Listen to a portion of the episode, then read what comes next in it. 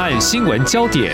焦点时事探索、两岸互动交流，请听中央广播电台新闻部制作的《两岸 ING》。听众朋友，你好，我是黄丽杰，欢迎收听两岸 ING 节目。今天要关心的是国际焦点，但是跟两岸呢也是有一些牵动的哦。我们谈到这个政治素人成为国家领导人，当然很多的听众朋友听到这里会觉得，哎，美国前任总统川普就是一个非常典型的例子。那么现在呢，还有一个紧跟在后，就是今天我们要探讨的焦点人物——阿根廷下一任的总统米雷伊。那么他将会在十二月。月十号上任，那么竞选前后这段期间，他所说的一些话，还有展现的风格究竟如何呢？比如说要跟中国大陆冻结关系，像是经贸的往来啊、投资，还有关掉他们的中央银行。那还没有上任呢，我看到外界啊媒体有人呃以这样子的标题来形容他横空出世的狂人，这行径对照川普，可能还是不遑多让。嗯，台湾并没有在阿根廷设管管处哦，那么对于位在这中南美洲的阿根廷将开这个政治新局哦，那么因为中国因素，我们难以对外拓展关系的中华民国台湾来说，我们可以把握哪些机会交朋友、拓展实质关系呢？我们在今天特别邀请政治大学政治学系教授苏彦斌观察探讨，欢迎苏教授，您好。呃，主持人好，各位听众大家好。好，如果听众朋友您还记得的话呢，在七月份我们探讨巴拉圭的对外关系的时候，其实可能也会意识到中南美洲的一些国家关系呢，对台湾来说也是相当重要的。我们当然谈到的是美国跟中国大陆在这个地区对外策略。那其实，在当天访谈私底下也跟苏老师聊了一下，苏老师说，接下来他下一站呢就要前往阿根廷了哈。那我想在那个时候的阿根廷正在这个第一轮的选举当中哦。好，我们现在就回到阿根廷选出了这个米雷伊当下一任总统哦。整个选举结果显示他获得支持，究竟有哪些因素？在台湾其实媒体也有关注，比如说阿根廷民众是饱受高通膨之苦哦，会不会有想要说换人做做看来救经济的氛围跟期待呢？老师，是这个一定是大家现在。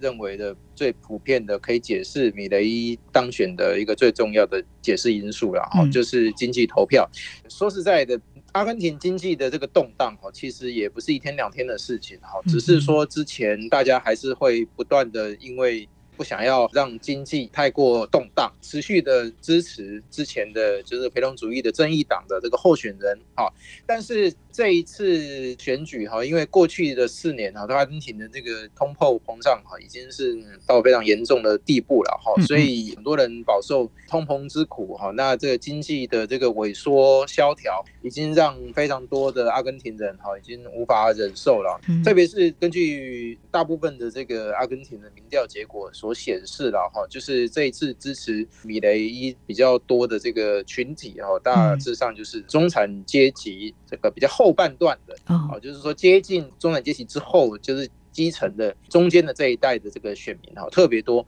那这一代选民可以说是饱受通膨之苦最严重的。怎么说呢？因为这些选民他的工会化的程度没有很高。好，那阿根廷的话，因为很多的劳工哦都有工会，那工会的话其实都跟政府。的关系就比较不错哈，然后可以保障一定程度的这个薪资，好，但是这个非正式劳工的话，生活的不确定性就比较高，然后他领到的这个呃政府的相关的这个补助哈也比较低哈，所以在这样子的角度来看的话，其实支持。这一次米雷伊比较多的群体呢，就是比较中下阶级的选民，还有啊大企业啊，因为大企业其实因为私人企业嘛，维持的就是市场跟政府之间的关系哈，比较没有说像国有企业这样子的关系，所以他们受到通膨的影响也非常非常大，所以可以说这一次的这个选举的这个结果哈，可以说是米雷伊。受到这个中下阶级支持呢，是非常的多哈。那反倒是这劳工的比较支持正义党的传统的选民哈。这个有此一说，目前有一些民调有显示，就是说这一群选民还蛮多人这次就不选择出来投票哦。那其实这也反映了这个政治冷漠了哈。不过对他们来说，我觉得或许看到这个结果，可能 呃会有更这个复杂的情绪了哈，因为。米的一个经济政策的这样子的宣传哈，或者说他的一些主张哈，其实是。对于这些工会啊，对于这些公务人员来说哈，是非常非常不利的，所以可能就还等着看着看这样。哦，哦好，非常谢谢教授您的解析哦。嗯，米雷伊呢是经济学家出身，他的经济主张是自由经济，还有刚刚你提到的，呃，他可能获得一些大企业的私人企业的一个支持哦，所以他提出私有企业应该有良好运作的权利。另外，得票数比较高的是啊、中产阶级这一块，他也拿到他们的支持，应该是这样哈、哦。那他未来会怎么样改变？阿根廷 哈，大家拭目以待。不过这高通膨之苦，的确也是现在很多国家呢，嗯，都急于想要去解决的一个问题啊。以这个实际的实地的经验来说，那个阿根廷的经济真的是有点恐怖，就是去那边换汇啦，都是用黑市价，需要去找黑市，然后那个当然又怕换到假钞，对不对？但是黑市价格跟官方的汇率差二点五倍。对，就是非常非常的夸张。你只有真的是不明就里的人才会真的是乖乖的去银行换官方汇率的，但是那个也真的是太不值得了。啊、怎么会？这个国家怎么会乱成这个样子啊？对对，他们其实自己官方汇率就有两三个哦，然后其实。讲的比较贴近这个日常生活的就是，我去那边换第一天，七月十四号到，嗯、呃，我那时候一元美金换五百块 peso，这个是黑市价，我刚好很有认识啊，然后黑市价，哎、uh huh. 你知道现在已经到一千了，哦，就是从五百到一千，只是已经大概四个月，那你能想象吗？以台湾来说，你现在一百块钱买一个便当，四个月后要变两百块，哇塞，谁受得了啊？这民众对啊，对啊，而且薪水都没变啊，薪水没变哦。国家到底有没有在治理啊？所以大家就是用这个，已经其实米雷伊自己都讲了，那个国家都已经实质美元化了。因为其实呃，不管是大的商店、小的商店都非常欢迎收美金。他们其实对。Peso 来说的话，就是这个比较是路边摊或者是什么啦，其实路边摊也太可收美金了啦。嗯、说实在的，哦，真的、啊。那其实那时候专门住一个 Airbnb 嘛，哈，一个小套房，嗯、然后因为那个楼下没有多远，就有一家很小的餐馆，我常常去吃。嗯，他们就是在两天换一次菜单的，菜单是换价格啊，就是就价格一直在变，这个其实无奈到一个不行了。他们在商店前面就跟你讲说，哎，今天一块钱美金可以折合多少比索？然后呢，另外一个价格是一块钱黑奥尔，黑奥尔是那个巴西币，啊，然后是折合比索多少钱？嗯，那其实他们就是已经是不要说美元化，甚至巴西币化了，就是啊都可以接受了，但是就是你要给我比索也可以，但是用收外币他们更欢迎这样啊。好，看来问题还真大哈。好，大大大，好看米雷伊怎么治理哈？下次老师有机会再去看看这个阿根廷到底有什么改变哈。那这真是好国家啦，只能讲那天气好，人文景色好哈，那就是经济政策一塌糊涂。然后其实。说实在的，每个阿根廷人都非常的体面，他们其实是非常非常的自傲的。嗯哼，呃，经济政策的这个 mismanagement 就是没有弄好。嗯，其实他们那个民族自信心在全拉美最强的啦，因为很多拉丁美洲国家都不太喜欢阿根廷人，因为觉得阿根廷人实在太骄傲了。骄傲爆棚。对，这个不是我在讲笑话，或者是说好像是一个刻板印象，这真是如此啊。因为就阿根廷，他们西班牙人也长得不太一样，就是有一些用法跟那个语调，那一听就知道是阿根廷。因为曾经是世界上诶前五名最有钱的国家了，是，对，就是二十世纪初嘛，所以其实那个骄傲感哦还是，不管 对从教育上来说啊，一代一代相传等等，其实那样子的民族自傲感是一直都存在的。嗯，好好好，希望他们能够重拾的，让外界看到真正的这个值得骄傲的阿根廷。是啊，是啊。那米雷伊他说他上任之后呢，要冻结跟中国的关系，特别是经贸方面，我们就要好好来看一下。因为中国大陆在第一时间也已经有了一些反应了哦，因为他在选前就这么的说了哈，支持自由贸易啦，拥护民主啦，主张自由，不会跟共产党为伍。但是呢，这个中国的外交部发言人毛宁哦，在二十一号记者会上就说喽，呃，这个言论跟外界的一些猜测不太一样。并且强调中阿双边关系呈现良好的发展，而且他有提到，就是中国大陆跟阿根廷的经贸呢是很紧密的，中国是阿根廷第二大贸易伙伴。好，我们从这里来看，就说哦，米雷伊宣称上任之后他要这么做。就他的这个自由的经济主张，还有务实推动面，是不是不容易做到呢？是，简单的答案是，确实是非常不容易。好、嗯，因为现实上面的这个状况，哈，这个米雷伊也无法否认，他最多只能搁置，不想承认了。但是这无法否认的是，阿根廷对中国的依赖确实非常的深。哈，那这依赖两个方面啦，第一个是贸易的，好，另另外一个其实是。跟借贷比较有关，好，那贸易的话，这边几个数字可以跟各位听众提出来做参考了哈。如果说以比较这个所谓三十年前啊，这个一九九五年哈，阿根廷对中国出口是三亿三千万，然后从中国进口是五亿五千万。这时候是有小幅逆差，没错哈。但是到二零二一年哈，这个阿根廷对中国的出口是五十九亿啊，但是从中国进口是一百二十六亿了，快两倍了。嗯哼，那这是超级的大幅的逆差了哈。那在这种情况之下，你要跟中国立刻有一个啊戏剧性的这个经贸关系的转变，这基本上是非常之困难的哈。嗯哼。那再来就是，其实更困难是从政府的角度，因为贸易这个不是公部门嘛，但公部门有一点，但是对呃更这个直接相关的是这个政府对政府了哈，就是关于这个借贷哈，其实。阿根廷现在是 IMF 对所有国家借贷哈，大概三分之二是借给阿根廷的，所以其非常非常非常多啊，六成多以上啊是借给阿根廷。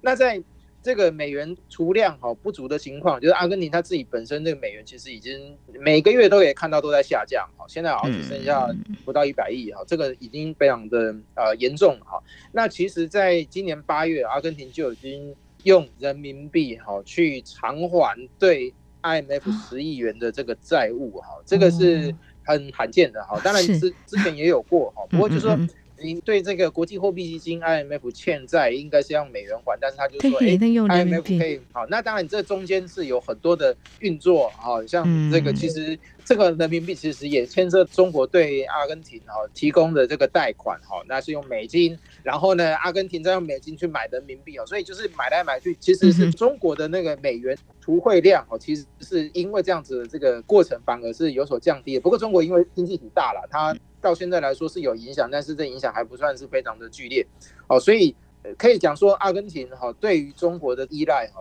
从这方面来看哈，也是非常非常的严重哈。那二零二零年，甚至中国成为阿根廷主要的融资来源啊，甚至在国际储备来说的话，就是百分之四十四十二啊，就是说其实它大部分都是向中国来做借贷了。那当然还有就是之前前几个月炒的比较沸沸扬扬是所谓去美元化的趋势嘛，对不对？是是。啊，那这个是呃金砖。呃，成员国的这个二零二三年八月的高峰会，啊，所达到的其中一个可能要处理的一个方向，啊，就是呃降低对美元的依赖，然后先从本国哈，呃一些国家哈，就是对中国的贸易直接用人民币来做结算，嗯，好，然后呢，鲁拉他是一直想要主张制定一个新的这个关于只是适用于金砖成员国的新货币等等，嗯，好，那那个其实就是一个去美元化的一个。呃，趋势哈，这个阿根廷其实也是呼应的哦，但这个政府已经快要下台了，因为十二月初就要下台了。对，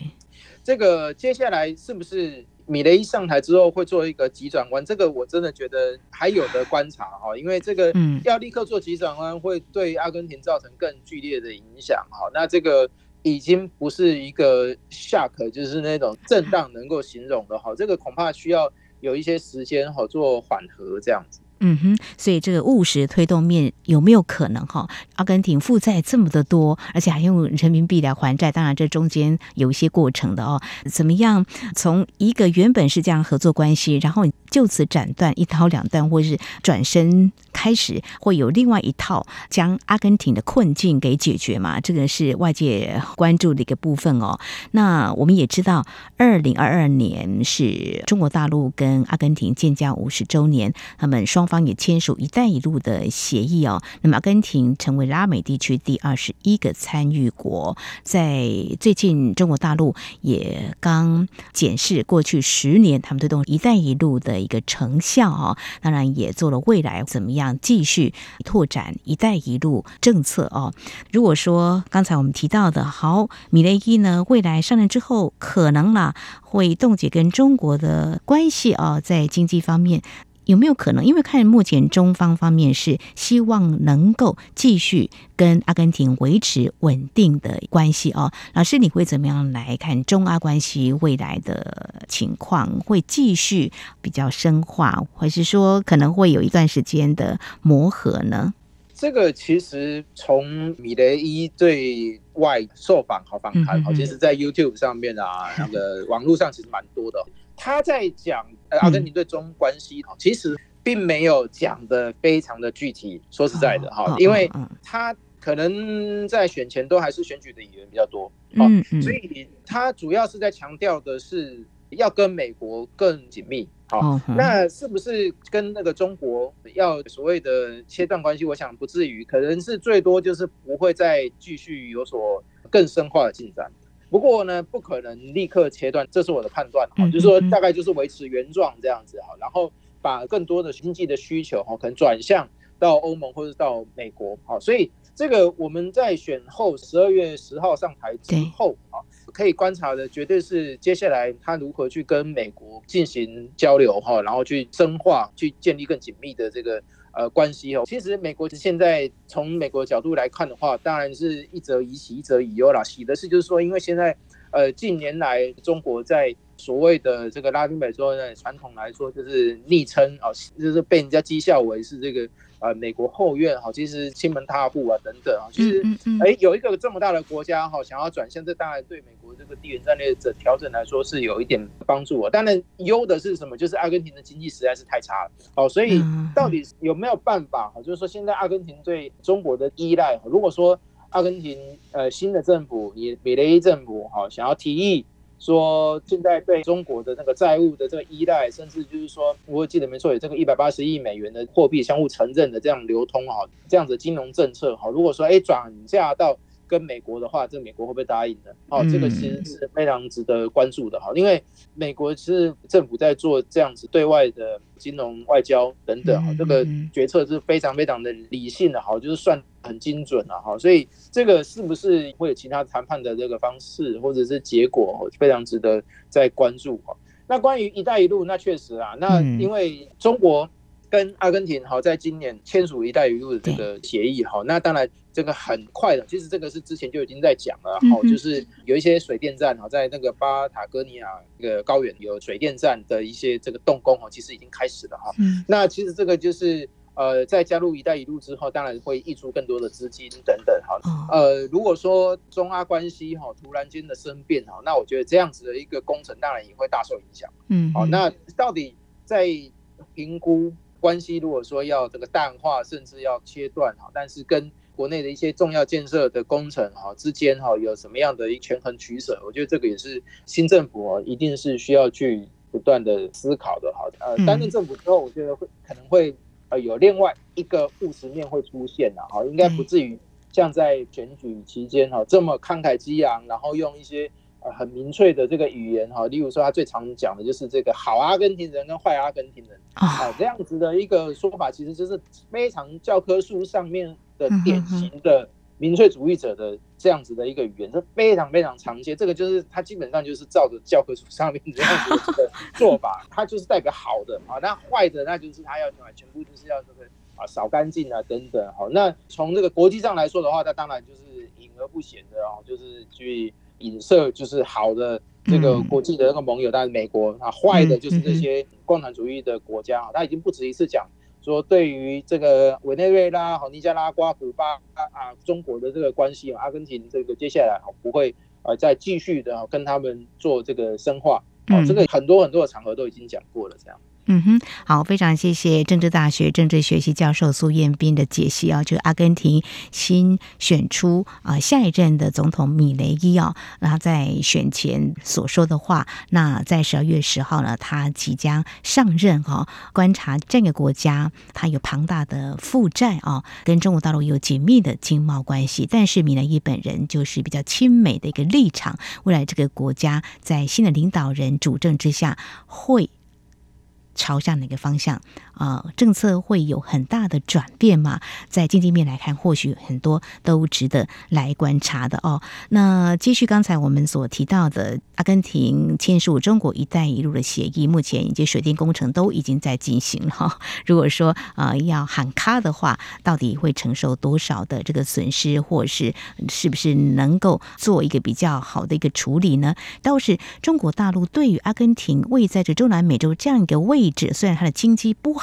但是对中国大陆对外战略来说的话，是不是也是一个不会轻易就放弃的，还是会努力来经营的一个国家？是的，呃，因为从这个事实面来说，就是双方的这个，特别是阿根廷对中国的依赖实在太深了，嗯、所以当然这样子的一个关系对中国来说是有好处的。从地缘战略的角度来看，哈、嗯，因为。不要说掌握呃阿根廷的命脉了哈，但是真的是对阿根廷造成很大很大的一个影响力了哈。我觉得像例如说，其中一个小小的面向啊，可以去参考的哈，就是我国驻阿根廷驻外的这个代表处哈，其实哈真的，哎，就我所知了哈，就是不管是访谈或者是实际上来说，就是说我国的这个驻外代表对跟阿根廷政府接触，真的是。不得其门而入，非常非常非常的困难。困难。好，那原则上来说，这个也不意外了哈。因为其实我国在这个非邦交国来说的话，大概事实上能够交朋友都是国会议员。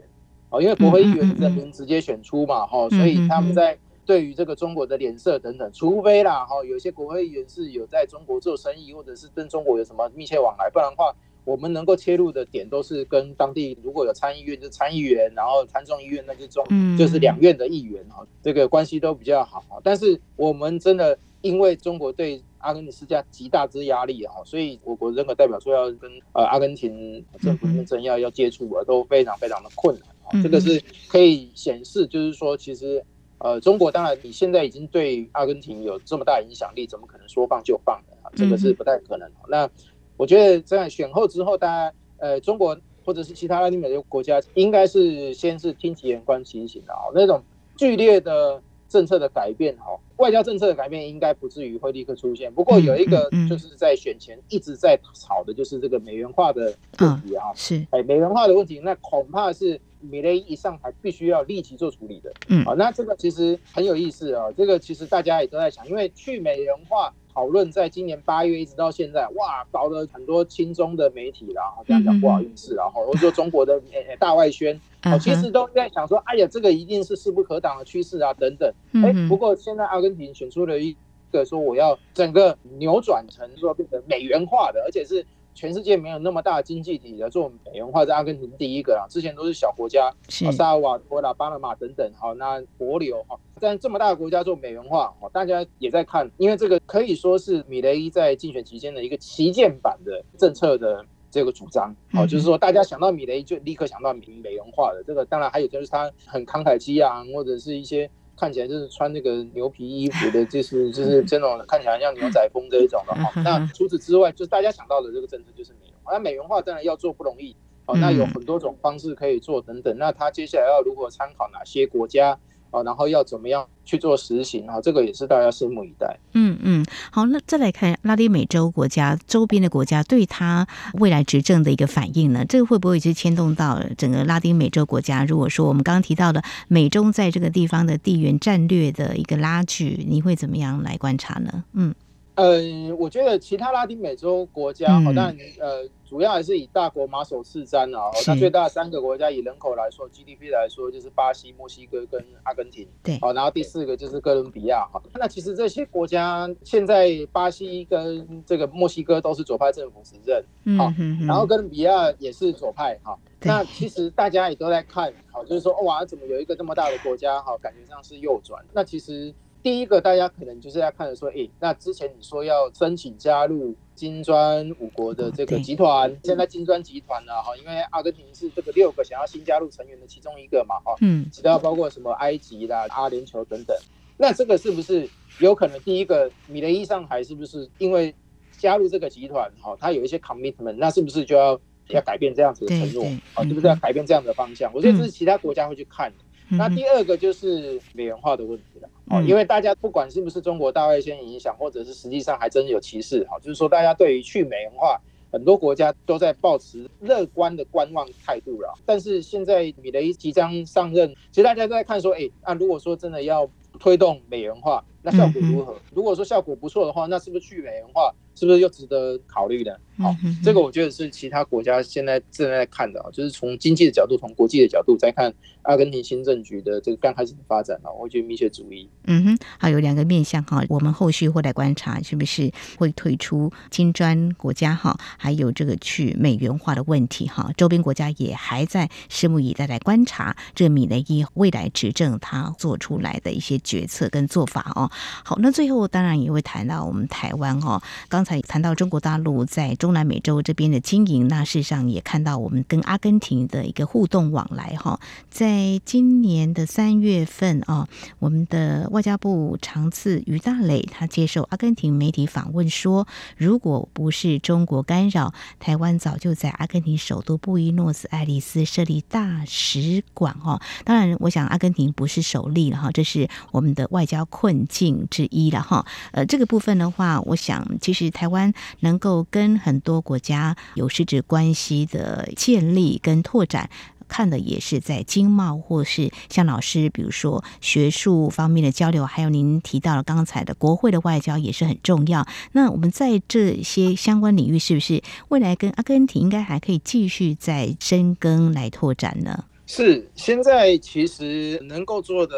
还是。蛮有限的。哈，那就我所知，跟其他国家一样，就是非邦交的国家一样，我们就是先从所谓的台湾软实力的这个角度哈去切入了哈，所以就是多着重在文化交流，让对方好认识台湾，然后呢，这个不只是举办活动而已，活动因为像是烟火一下就一一样一下就没有了哈，那主要就是也会从教育人员之间的交流互动哈，嗯，像像例如说这个提供奖学金哈，让当地国的学生来台湾就读呃大学或者研究所等等哈，那还有这个所谓的比较多像台湾 fellowship 嘛，就是。台湾的奖学金哈，其实也提供给大学的教授哈，或者是其他的这个专业人员哈。其实我自己在政大也有遇过几次哈，就是说也有一些来自拉丁美洲的这些学者哈，透过台湾奖学金来台湾做短期交流哈，大概就是六个月这样子哈。其实呃这方面的交流都还算热络哈。那我就我所知，其实蛮多学者带着。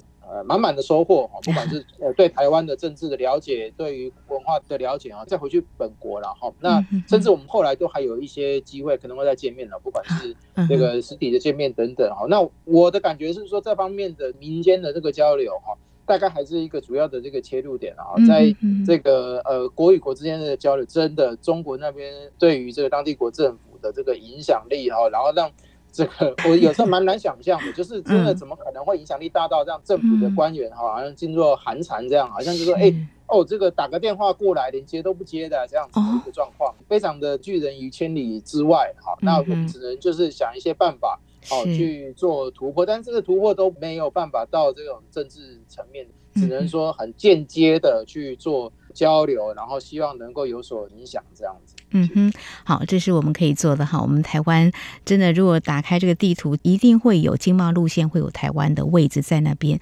那中国的因素呢，真的是他们的实力在国际间的一些影响力，就城主教授您所观察感受到的，的确是也会让我们不解，就是无法。去突破这个政治这一块，但是我们可以多多拓展我们的国会外交，还有学术方面的交流。像啊，老师你在政大这边就感受到这种跟阿根廷之间的一个学术文化的交流，就还蛮重要。在节目当中，其实我们也探讨台湾跟捷克的关系，还有跟巴拉圭的关系。那其实呢，更进一步去看，为什么会有比较深厚稳固的一个实质关系的经营，应该也都是青年学子到台湾来看见台湾的不一样的地方可以继续交朋友的这样优势条件，我们都可以继续来深耕跟经营的哈。好，我们在今天非常谢谢政治大学政治学系教授苏彦斌，针对阿根廷下任总统米雷伊在十二月十号就要上任了，那么在选前他喊出了一些政策方向，比如说跟中国大陆的关系要冻结，他做得到吗？未来在整个情势上会有哪些牵动呢？非常谢谢老师您的解析，谢谢您，谢谢。非常谢谢，谢谢。好，以上就是今天两岸 ING 节目，非常感谢听众朋友您的收听，黄丽杰祝福您，我们下次同一时间空中再会。